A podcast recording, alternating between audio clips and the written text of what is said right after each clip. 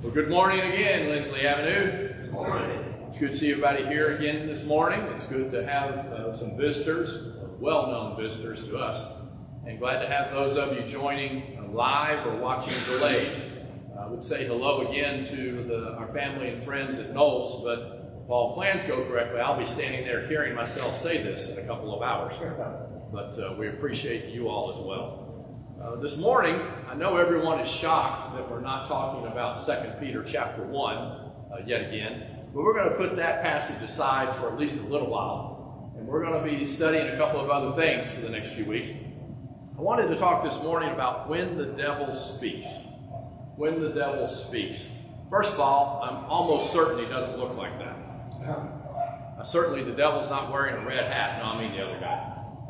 Because we typically make a caricature of the devil, sometimes to make it seem that the devil looks horrific, which certainly he would be uh, present in our lives, but uh, that's obviously not what I would suspect. I have no idea what he looks like, but I would really doubt the artists have somehow figured it out. So the devil speaks several times in the, in the Bible, Old and New Testament. I want us to look at those times and see if we can figure out some common things behind when the devil speaks. He speaks three separate times in the Bible. So when the devil speaks, what does he tend to say? We're going to find out. How does he speak to people today? Is it any different than how he spoke in the past? How does he speak to people today? What happens when people listen to him? How can we keep him quiet? How can we keep him from speaking to us? So let's see. Let's see. The first place I will tell you where the devil sure seems to speak is all the way back in the book of Genesis, Genesis chapter 3. Let's read verses 1 and 2. Now the snake was the most clever of all the wild animals that the Lord had made.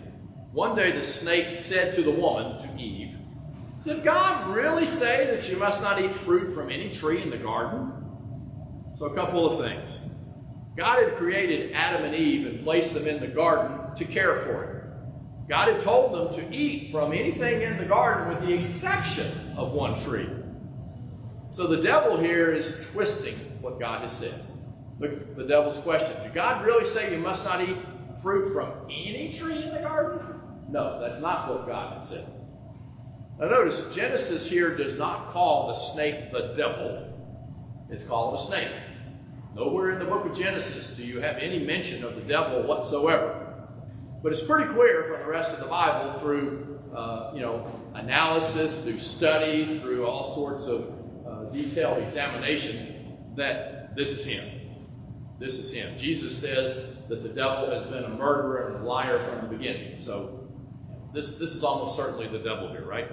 After all, otherwise we have a walking, talking snake, and we would wonder where those went. We all tend to hate snakes. You like snakes, I'm, I'm sorry to say this, but I feel sorry for you. Because snakes sure seem to be pretty vile things. Uh, I know you're not supposed to kill a snake in the state of Tennessee, but I will freely admit that if one comes up close to me or my house, I'll be violating the law because that thing has given up its right to live. I know it's bad. I know they kill other things. I just can't stand snakes. I don't run from them screaming or any of that kind of stuff, but I sure go look for a hoe, a shovel, or something else to do that snake in, right? There's one behind me. Maybe it'll wait until the sermon's over. All right, so here we go. The woman answered the snake. If this is the devil, I think personally Eve's making a mistake here. She heard the snake enough to answer the snake. But she says, essentially, no, you're wrong. We may eat fruit from the trees in the garden, but God told us you must not eat fruit from the tree that is in the middle of garden of the garden. You must not even touch it or you will die. So the devil asks the question and Eve answers correctly. She corrects what the devil, the snake, has told her. But the snake said to the woman, You will not die. God knows that if you eat fruit from that tree, you will learn about good and evil, and you will be like God. So the, the devil lies to Eve. He contradicts, directly contradicts what God has said. All right? Now, the process of doing something that God had said not to do is how you learn about good and evil. Because it brings up your conscience. There's an awareness that I really shouldn't have done that. And that's a basis for how we know about good and evil. You have to do something you were told not to do, do something you knew you shouldn't do, and that's how you get this idea of good and evil. And they're about to find that out for themselves. So the woman heard what the snake said, and the woman saw that the tree was beautiful, the one they weren't supposed to eat from, that the fruit was good to eat. Who in the world knows what it was? We often hear that it was an apple. The Bible doesn't say it was an apple. Personally, it'd have to be something a lot more delicious, perhaps, than an apple, in my view, but each, each to their own. And that it would make her wise. Now, I don't know how she knew that. The devil had said, the snake had said, that if you eat of this, you're going to be like God. You're going to know good and evil. So she's concluding that if I eat this fruit, I'm going to know more than I know right now. So she took some of its fruit and ate it. There you go. Sin has now entered the world because Eve ate the fruit that God had said not to eat. However, she also gave some of the fruit to her husband who was with her. Now, until that point, we didn't know Adam was, was with her, right? Sometimes people tell the story that Eve is like wandering away. She's over here by herself. And then she comes back and Adam doesn't know where the fruit came from. No, it says, the Bible says, Adam was with her. So I sure looks like Adam would have heard everything that the snake said. He doesn't reach out to get the fruit, but when she gives it to him, he eats. After given the prompting of the devil, Eve is deceived. We read in 1 Timothy chapter 2, verse 14, that the woman was deceived, right? She fell for what the devil had said. And that's uh, Paul speaking right there. Does that mean she's much more to blame somehow than Adam? No. If anything, I suspect Adam is more at fault here even than Eve. Eve is fooled. Adam is not fooled and does it anyway. Look what we're talking about here. Nowhere in the Bible is Adam said to have been deceived, but he eats it anyway. Adam somehow knowingly decides, ah, the snake's, you know, nothing to what the snake's saying. My wife gives it to me, I'm going to eat it anyway. The devil lied, and Adam and Eve sinned against God. Now, don't fall into the temptation of thinking, well, how foolish Adam and Eve were to have done something like that because we're every bit the same. Each one of us has either fallen for something been deceived and done something we shouldn't have done, or knowingly, like Adam, did something we knew we shouldn't do and did it anyway. I suspect all of us have done exactly what Eve did and what Adam did. We've done both of them. So, again, first thing to know about the first time the devil speaks in the Bible is that the devil lied Adam and Eve sinned against God as a result of the devil lying. Let's look at the second time the devil speaks. This is over in Job chapter 1, verses 8 through 11. The Lord said to Satan, Have you noticed my servant Job? No one else on earth is like him. He is honest and an innocent man, honoring God and staying away from evil. Now, first, Satan is another name used in the Bible for the devil. The word for devil means accuser, slanderer, and the word Satan means the adversary. They both are referring to the same entity. They're both the same. Say the devil, say Satan, it is one and the same. So God is speaking to Satan and says, Hey, check out my servant Job over here. There's no one like him. He's a good, honest man. Satan answered the Lord, Job honors God for a good reason. You've put a wall around him, his family, and everything he owns. You have blessed the things he has done. His flocks and herds are so large they almost cover the land. But reach out your hand and destroy everything he has, and he will curse you to his face. Now, the devil would likely be correct about many people. Many times, when bad things happen to someone, people do turn away from God.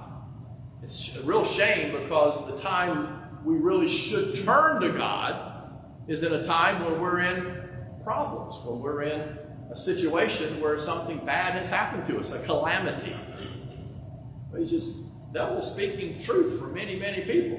Something bad happens to him, boy, he's going to turn away from you just like that.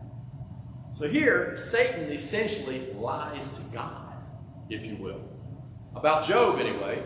He tells God the only reason Job is faithful is because God is good to him. If only God would allow something bad to happen to Job, he would quit serving God. Now, the entire book of Job from here on describes the bad things that happened to Job and Job remaining faithful to God. The entire rest of the book of Job says Satan was wrong. He either lied, Satan, or he was mistaken. Right? He either was thinking Job would be like most of us. When something bad happens, we often can turn and question God or turn away from God. Lots of people do. But in this case, Job is the exception. Job was serving God because he loved God. Even though he slay me, Job says, yet will I serve him. Job was not about to turn away because something bad happened. So what happened in this second situation? Job spoke, and it turned out not to be true. Whether that's a lie or he's just mistaken, two similar kind of things when the devil spoke those first two times. The third time the devil directly speaks is over in the New Testament. This is in Matthew 4, portion of which Ellis read to us earlier. This is right after the baptism of Jesus. It says the Spirit led Jesus into the desert to be tempted by the devil. Jesus fasted for 40 days and nights, and after this, one of the great understatements in all of the Bible, he was hungry. Most of us are going to feel hungry by about noon today. Right? Imagine going 40 days out in the wilderness in the desert. Tough stuff. You other people fast for 40 days. I don't recommend any of you try it. Don't try the 40 day diet because you're going to be in a world of hurt. Jesus is in a world of hurt right here. You would, if any of us have gone two or three days, and we see a crumb on the floor, we're going to be racing to try to lick it off the floor because that's how hungry we're going to feel. Imagine 40 days. After this, he was very hungry. Then the devil came to Jesus to tempt him. I'm going to suggest that's the primary reason the devil will come to anybody. Comes to Jesus for that. If the devil comes to you, if the devil comes to me, it's not to do something nice for us.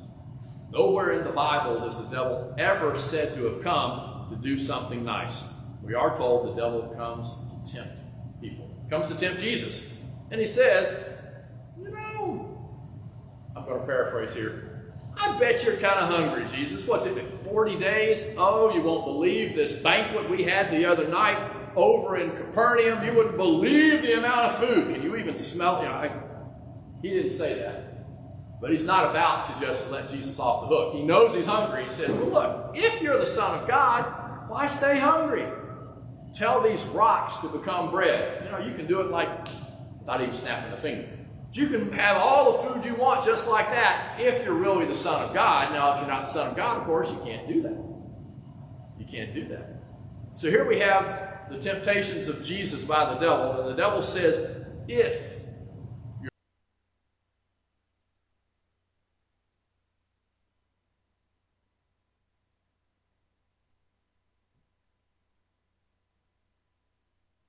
the Son of God. Why does the devil say if? The devil knew he was the Son of God. The devil didn't have any doubts. The devil knew for a fact Jesus is the Son of God. The question is is his human nature, his humanity, going to cause him to sin? Going to cause him to use his power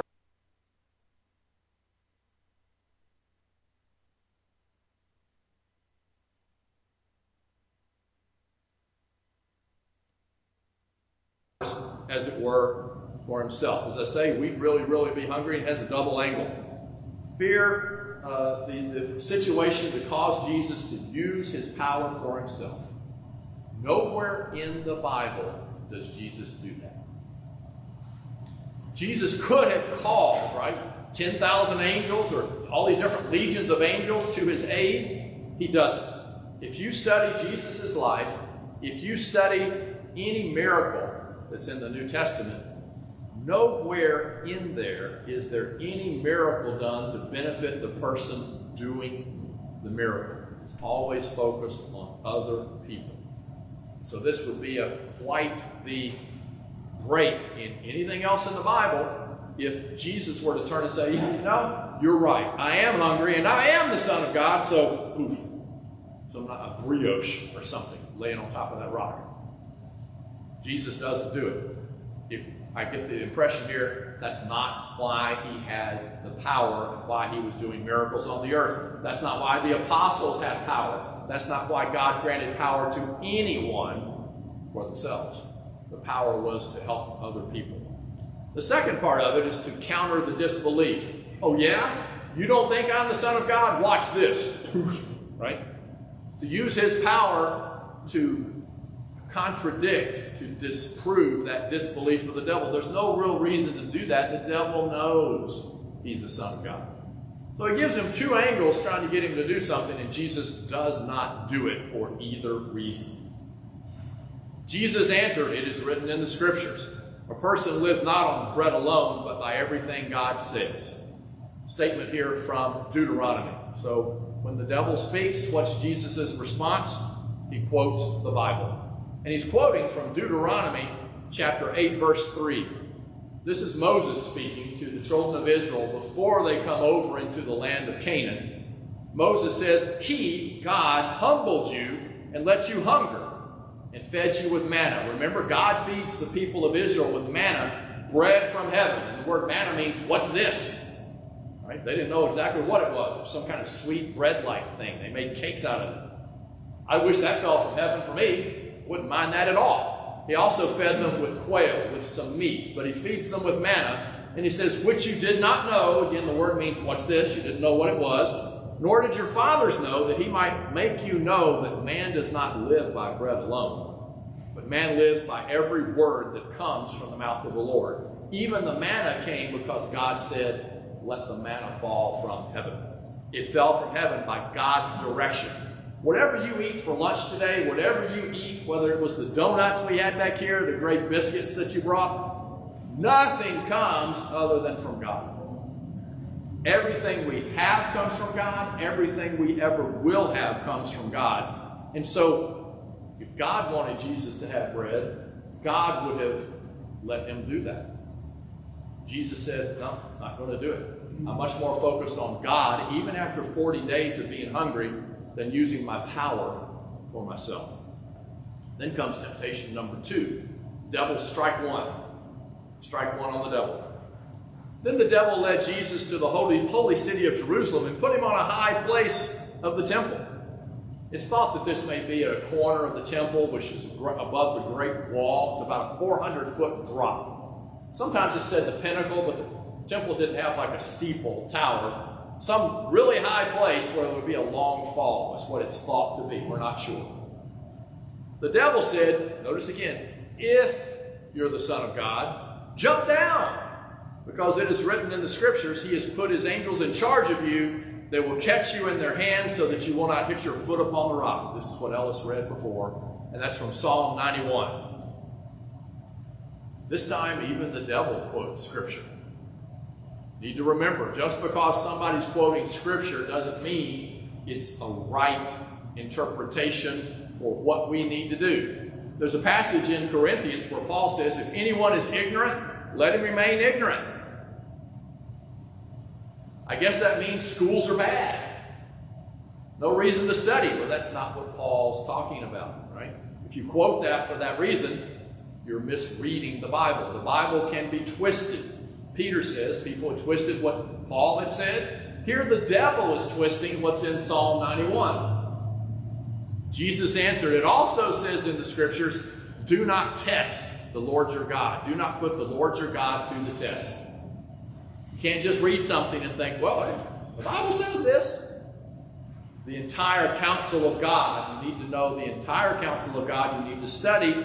Sometimes you need another verse to make sense of what God has just said. Just like if anyone's ignorant, let him remain ignorant. Here the devil quotes the Bible. It is an accurate quote. That's really what's in Psalm 91. But Jesus responds by quoting the Bible, pointing out that it's twisted. If he were to jump down, catch me, God, catch me, you said you would, you're putting God to the test. And That's not what we are supposed to do. The devil was selectively quoting. So in this case, he's still using if you're the Son of God. And even if the devil came to you quoting the Bible, remember, what does the devil tend to do? He misleads and he lies. So if the devil shows up, says right there, says right there, Matt, that's what you ought to do. Don't jump for that. Don't jump off the pinnacle of the temple. Don't jump to what the devil's trying to sell you either. Number three comes next. Then the devil, devil led Jesus to the top of a very high mountain. He showed him all the kingdoms of the world and all their splendor. The devil said, If you will bow down and worship me, I will give you all these things. Here, essentially, the devil's trying to give Jesus an out. This road that Jesus is going to, tr- to walk in, leading to the crucifixion, is a hard road. Jesus really didn't feel like doing it to an extent. Remember the Garden of Gethsemane? He's in such distress He's crying out to God, if there's any way, keep this from happening to me. But he doesn't take the devils out, saying, Well, I'll tell you what, I can avoid that by worshiping the devil. Okay. He doesn't do it.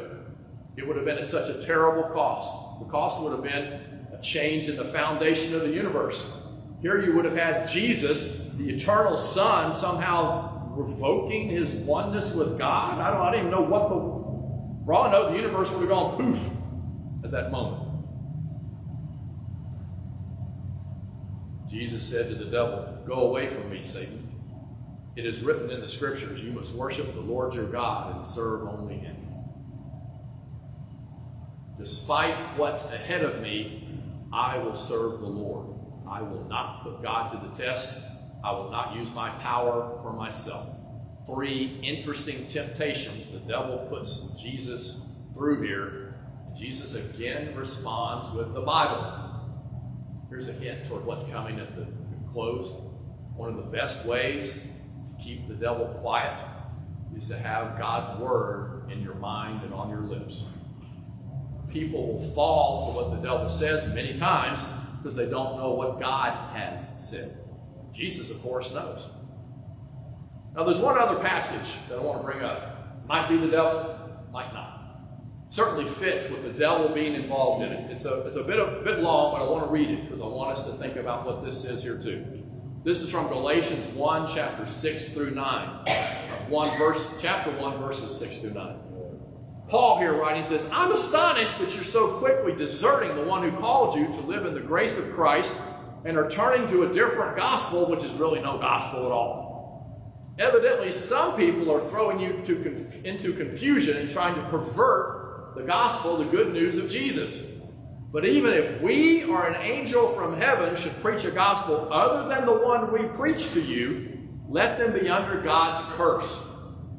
As we've already said, so now I say again if anyone is preaching to you a gospel other than what you accepted, let them be under God's curse. We're also told that even the devil can appear as an angel of light. So, what does the devil look like today? Probably does not have the, the tail and the horns that you saw in the front picture.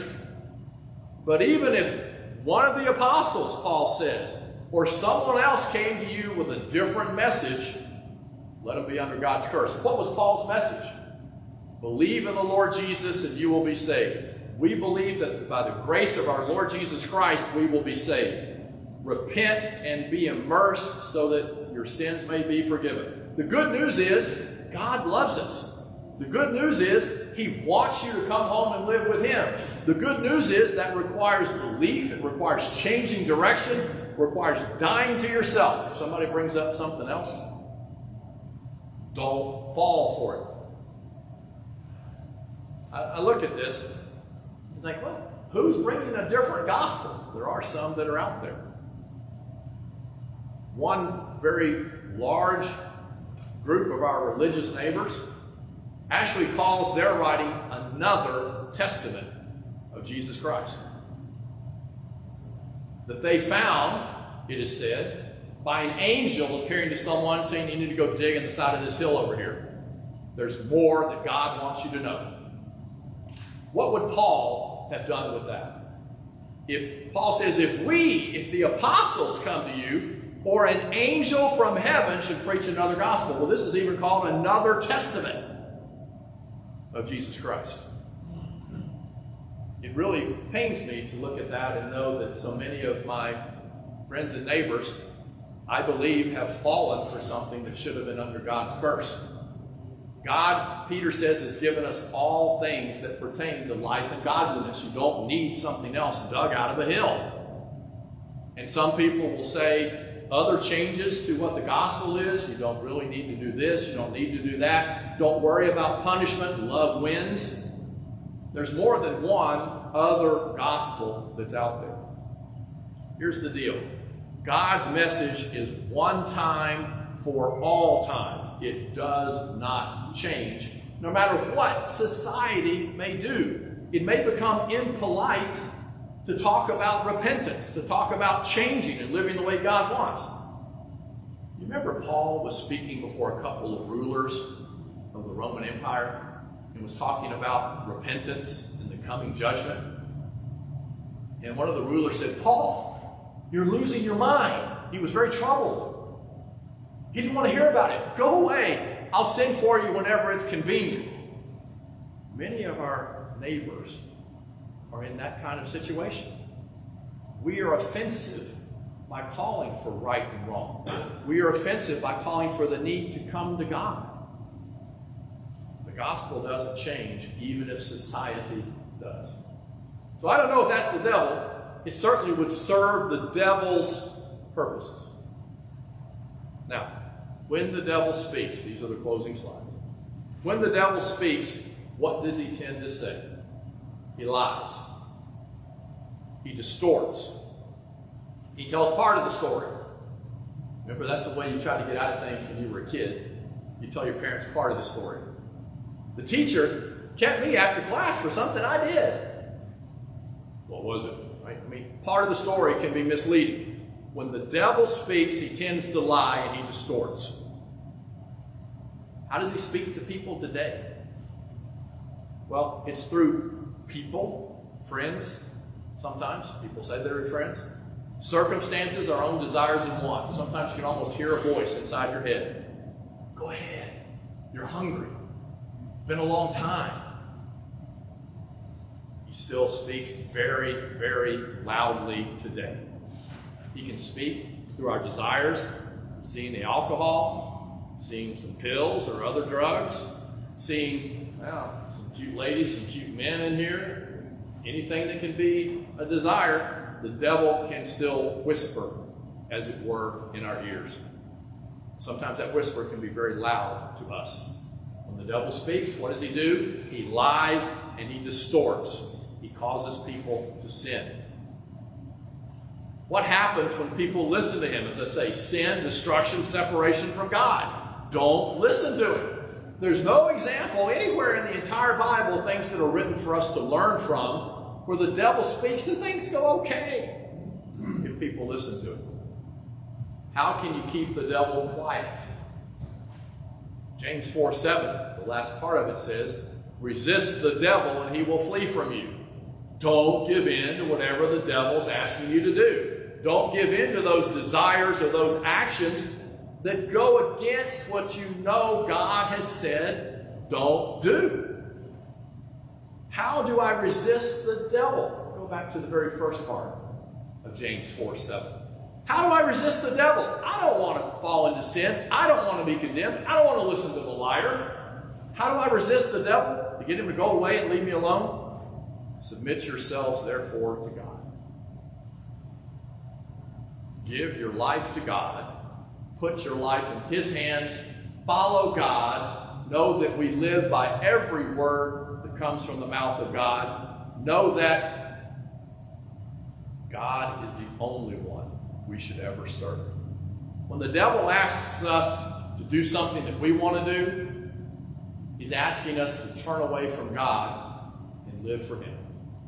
My question to all of us today is I want to ask everyone, please, to submit your life to God and live for Him today, tomorrow, and the rest of your life. If you're not a member of God's family, this is the only real thing that matters today at all.